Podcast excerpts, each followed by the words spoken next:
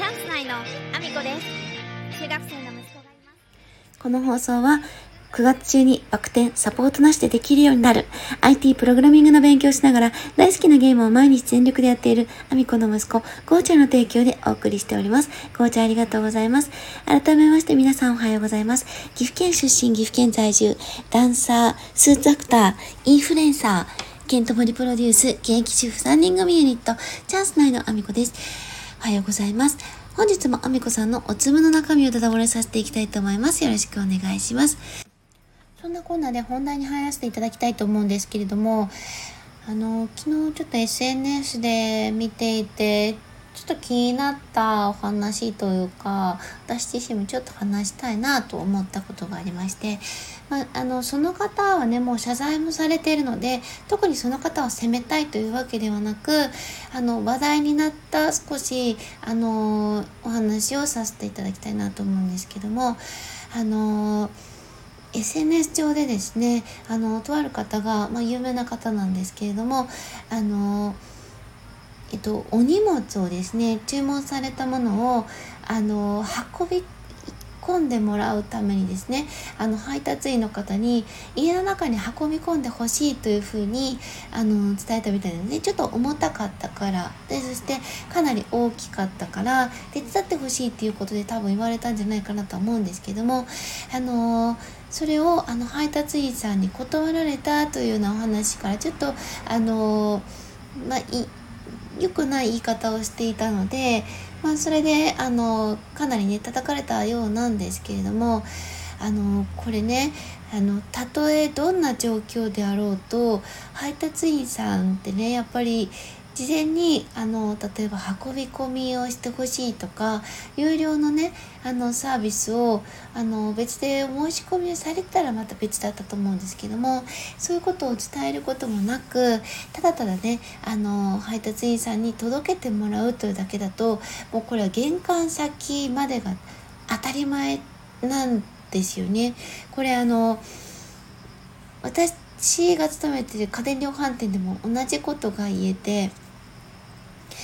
運び込みでやっぱりあの作業員があの通常の人数よりも多く必要になるようなあの環境であれば追加料金をいただくことになるし事前にそれをお話しいただいてなければあの運び込みができずに延期になるんですね。であのこういう話をすると必ず出てくるのがそんなこと言わずにやればいいじゃんっていう方必ずいるんですけどもなんでこれができなくなっているのかっていうことにもやっぱりちゃんと目を向けた方がいいなってすっごく思っていて多分あの配達員の人もこの人素敵な人だなとか優しそうな人だなってこのお客さんいい人だなって思ったらうっかり中に入れたくなっちゃうやってあげたい気持ちになっちゃうと思うんですよ。ねそれが例えばもっとあの有名な方とかだったらさやってあげた方がいいなって思っちゃっていいですよってついうっかり言ったとするじゃないですか。であの強引に予定になかったことをするとですね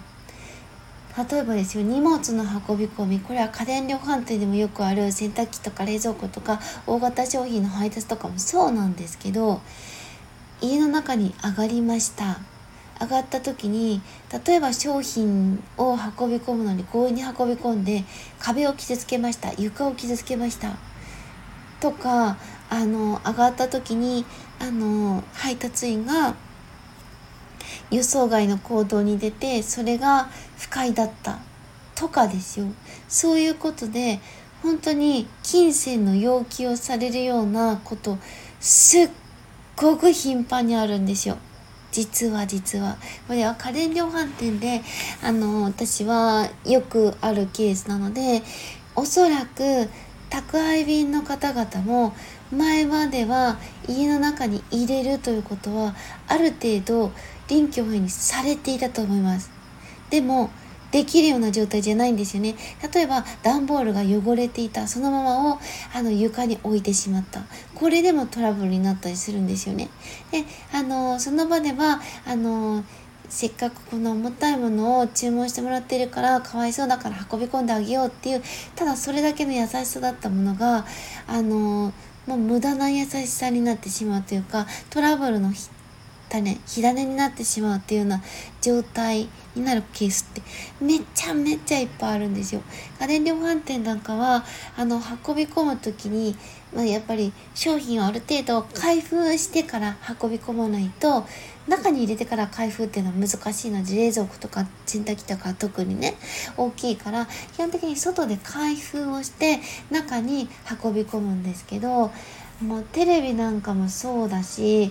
冷蔵庫なんかもそうですけどちょっと運び方を誤るとテレビなんかも今画面が非常に柔らかかったりするんですよ入気入れるとかだったら特にお客さんとかが誤って運び込んでその運び込む時に画面に触れたがために画面を割ってしまったっていうケースも結構あるくらい結構デリケートなものを運んだりするんですよ。で冷蔵庫なんかもちょっとあのその何？奥まったとこに最終的に入れたりしなきゃいけなかったりするとそこに入れるがためにちょっと押し込んだ時に膝を当ててしまった。であの前面のパネルをちょっと押したらへこんでしまった。よくあることでもあるんですね。やりかねないわけですよ。でそしたらやっぱり傷ができればお客さんは変えてちょうだいっていう方もいらっしゃるし何とかしてよって言われたり怒られたりもうそんなことはしょっちゅうあるわけですよね。なのできちんとした人員を確保したりとかちゃんと商品が傷つかないように運ぶためには最低人数がこれくらいいりますよってこともあるしあの今だとあのまあ、建物の構造的にですね家の中に階段があのあってその階段からじゃないとあの運び込みができないっていう場合もあってでそれが非常にね特殊な階段だったりすると運び込むのが非常に難しかったりして通常の人員が2人で行けるものが4人作業じゃないと無理だったりってもうそんなこといっぱいあるわけですよ。なのでやっぱり別料金を取らないといけなくなっちゃったりあの特殊なお客様のあのお家の状況であの通常の人数で運び込めないそれもよくあることなんですけど事前の聞き取りがすごく大事になってくるしお客様にあの玄関からとかその窓の吐き出し口からですね運び込むためにどのくらいの距離があるかでどんな障害があるか例えば手すりとかですねそういうものも含めて、まあ、あの運び込むためのルート経路もきちんと確認してで幅も確認してであの入れないとあ後々トラブルがすごく多くて最悪訴えられるケースというのもあの配達では起きてるから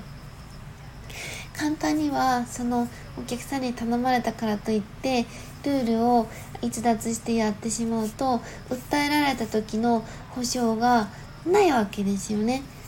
なのであのうかつにそのお客様に頼まれて予定外の行動をするっていうことができない状況になっているんだってことはやっぱりもっとあの皆さんに知っていただかないといけないしあのプラスで料金がかかることなんだよっていうこともやっぱりもっとたくさんの方にご理解いただかないとトラブルばっかりが起きちゃうので今日はちょっとそんなお話をさせていただきました。いろいろ難しいですよね。臨機応変にやれていたことがあのトラブルになってしまうのでやれないっていうことがすっごく起きていてまあ、臨機応変って難しい話になってきてるなと思っております。えー、まあ、今日はそんなお話をさせていただきまして、私の出演情報のお話に移らせていただきたいと思うんですけれども、えー、現在開催中になります。9月30日までですね、えー、私の、えー、キャンバスというあの映像作家の寺巻さんがあの作られた作品で、え、着用した衣装が、えーと、岐阜清流文化プラザというところで9月30日まで展示されております。ぜひぜひ皆さんご覧いただきたいなと思っております。よろしくお願いします。えー、そして、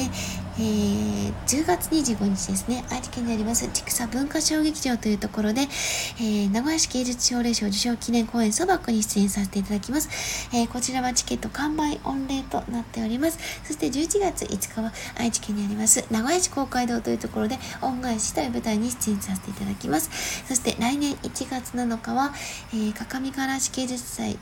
映画祭ですね。映画祭に出演させていただきます。出演というか、え、スタッフとして参加させていただきます。えー、上映作品にも私が出演させていただいている作品がございます。ぜひご覧いただけると嬉しいです。えー、そしてそして私の SNS のフォローをよろしくお願いします。Twitter、Instagram、TikTok、YouTube のトスレッツ、それからスタンド FM だけではなく、 Voicy でも放送させていただいてます。放送内容別々のものになります。ぜひフォローしていただいてお聞きいただけると嬉しいです。よろしくしくお願いします。えー、そして11月11日に愛知県の半田市というところで、キングコング西野さんの講演会がございます。プラネタリウム内で開催されるとても素敵な講演になり講演会になりますので、ぜひぜひご覧いただけると嬉しいです。そしてその後に懇親会、15名限定の懇親会もございます。そちらは私も参加させていただきます。ぜひ、えー、お越しいただけると嬉しいです。リンクの方貼らせていただいております。そんなことで、えー、今日も一日ご安全に